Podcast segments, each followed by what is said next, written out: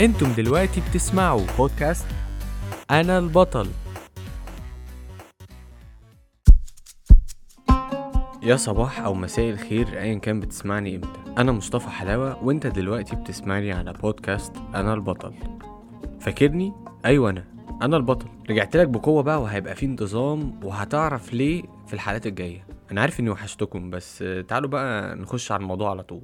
فكرة الحلقة دي كلها اتبنت على صورة. الصورة دي أنا كنت صورتها لما كنت مع أصحابي في متحف أم كلثوم. لما لقيت العود بتاع أم كلثوم مكتوب عليه لا يعرف المرء في عصره. جملة مكتوبة على العود بتاع أعظم مغنية عربية ومصرية في التاريخ. يا حبيبي. انت متخيل يعني إيه ام كلثوم؟ هو انت تقدر تروح اي مكان في مصر ما فيهوش قهوة مثلا مشغلة ألف ليلة وليلة ولا أنت عمري؟ ده حتى لو سافرت أي دولة بره هتعرف إن الناس دي مصريين أو عرب أول ما تلاقيهم مشغلين أم كلثوم.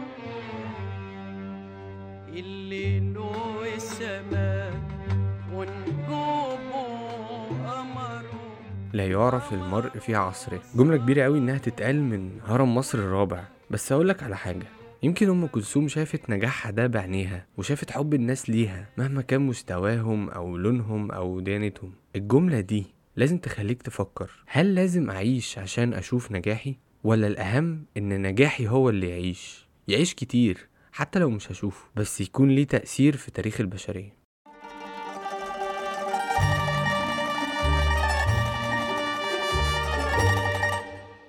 قصتنا الأولى بتبدأ في إيطاليا وتحديدا في مدينة بيزا المدينة اللي اتولد فيها بطل قصتنا جاليليو جاليلي. عالم الرياضيات العظيم اللي كان مؤمن بفكرة المنهج التجريبي. يعني اكتشافاته معتمدة على التجارب أكتر من إن هي نظريات. في ناس بتقولك جاليليو هو اللي اخترع التلسكوب ولكن ده مش حقيقي. اللي اخترع التلسكوب كان بياع نظارات هولندي. الراجل الهولندي ده اخترع التلسكوب عشان حاجتين مراقبة الأعداء في الحروب والملاحة إنك تراقب السفن وأنت على الأرض. جاليليو بقى كان أول واحد يستخدم التلسكوب عشان يشوف السماء عشان يراقب النجوم والكواكب وده اللي خلاه يكتشف إن الأرض مش محور الكون زي ما كان كل العالم فاكر.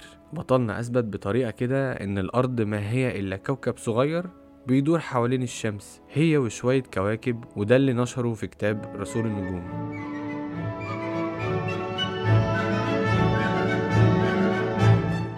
طبعا أنت فاكر إنه دي حاجة عادية إنه فعلا الأرض بتلف حوالين الشمس بس إحنا في سنة 2022 أنت عندك أي حاجة ممكن تخش عليها وتعرف ده؟ يمكن تكون اتعلمت ده في المدرسة أصلا لكن جاليليو كان عظيم لأنه اكتشف الحاجات دي بالإمكانيات دي. المهم الكنيسة يا سيدي في الوقت ده كانت شايفة كلام جاليليو ده كفر وإلحاد عشان كلامه مش ماشي مع بعض تفسيراتهم لآيات العهد القديم وقدموه للمحاكمة في روما سنة 1633 بتهمة الهرطقة. واللي عرفته يعني إن الهرطقة دي يعني ازدراء الأديان في وقتنا ده. وحكموا على صديقنا جاليليو بالسجن المؤبد واللي اتخفف بعد كده للإقامة الجبرية مدى الحياة واتمنع من إنه يتناقش في مواضيع الشمس دي تاني ده غير إنه اتمنع من الكتابة. في ناس بتقول إنه فضل يدرس ويشتغل على تطوير أدوات القياس وفضل منعزل في بيته لحد ما اتعمى ومات سنة 1642 مات جاليليو من غير ما يشوف أفكاره وهي بتنتشر. والناس بتعرفها وبتتكلم فيها. صدقني يا صاحبي اكتشافات جاليليو دي كانت في منتهى الأهمية وكبيرة قوي مقارنة بالإمكانيات اللي هي كانت متاحة ليه في الوقت ده. أنا ممكن أقولك إننا بقينا بنعرف مواعيد الصيام والحج بسبب اكتشافاته دي.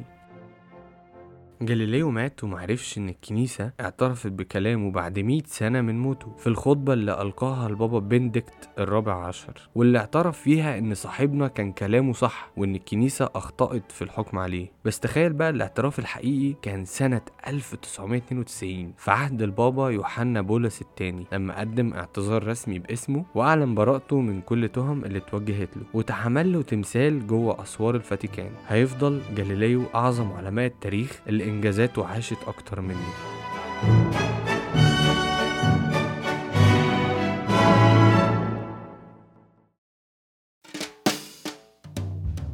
قصتنا التانية بقى هنسافر لها عبر الزمن وتحديدا في أواخر العشرينات في سنة 1926 السنة اللي اتولدت فيها بطلة قصتنا فيفيان دوروثي ماير.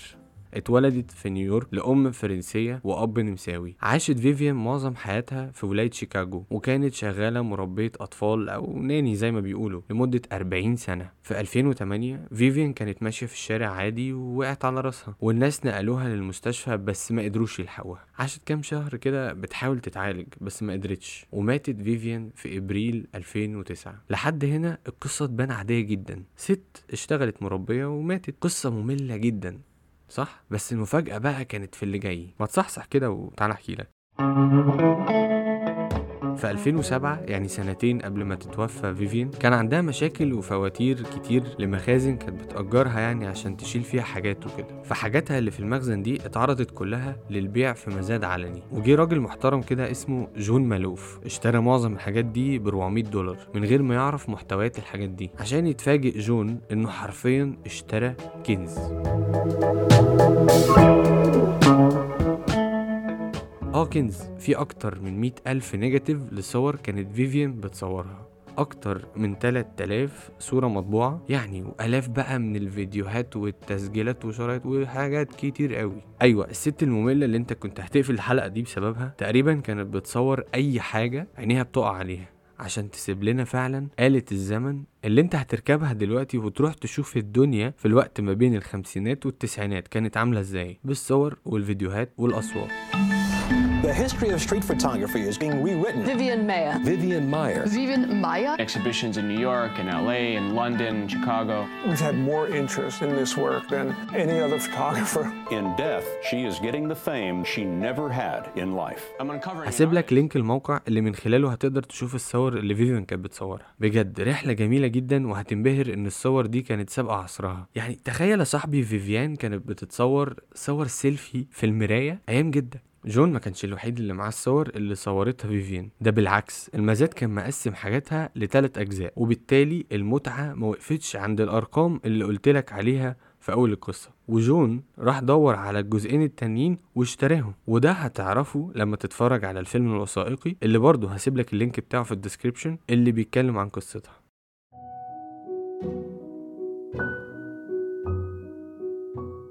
فيفيان يا صديقي كان معاها كاميرا مميزة كده كانت متعلقة على رقبتها. الكاميرا دي ما كانتش بتحتاج إنها تبص في عدستها عشان تصور بس هي كانت بتبص فيها وهي متعلقة كده. فده كان بيساعدها إنها تصور حاجات من غير ما الناس تعرف إن هي بتصور. حتى في صورة لراجل كان متعصب جدا إنها واقفاله بصاله وعينيه كلها شر كده وهو باصص لها وما كانش يعرف إنها بتصوره. هو شايف ست بصاله في عينيه. حاجة غريبة جدا. الصورة دي ومعاها كام صورة عجبوني. هسيبها لكم free على الإنستجرام بتاعي واللي هتلاقوا اللينك بتاعه في ال description. المهم فيفيان سنة 1959 بيقولوا إنها باعت حتة الأرض بتاعتها في فرنسا وبفلوسها لفت العالم كله عشان تصوره من غير ما حد من اللي حواليها يعرف. سافرت بقى لوس أنجلوس ونيويورك ومانيلا والهند وسوريا ومصر. آه مصر. الحقيقة صورتها الأهرامات كانت في منتهى الجمال. دلوقتي صور فيفيان بتتعرض في كل حتة في العالم وخبراء التصوير في العالم هتلاقيهم دايما بيتكلموا عن عظمة الكنز اللي سابته لنا. فيجي هنا السؤال هي ليه فيفيان كانت مخبية كل ده عننا؟ الحقيقة مش مهم نعرف ليه. المهم إن العالم مش هينسى قد إيه فيفيان عظيمة قد إيه فيفيان وجاليليو. حتى وهم ما شافوش نجاحهم بعينيهم يقدروا يقولوا أنا البطل.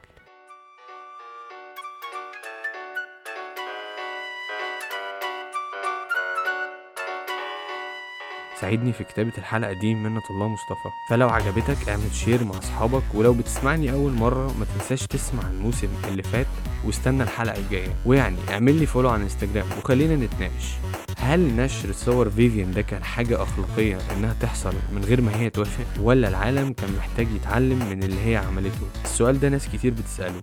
هستناك تجاوبني.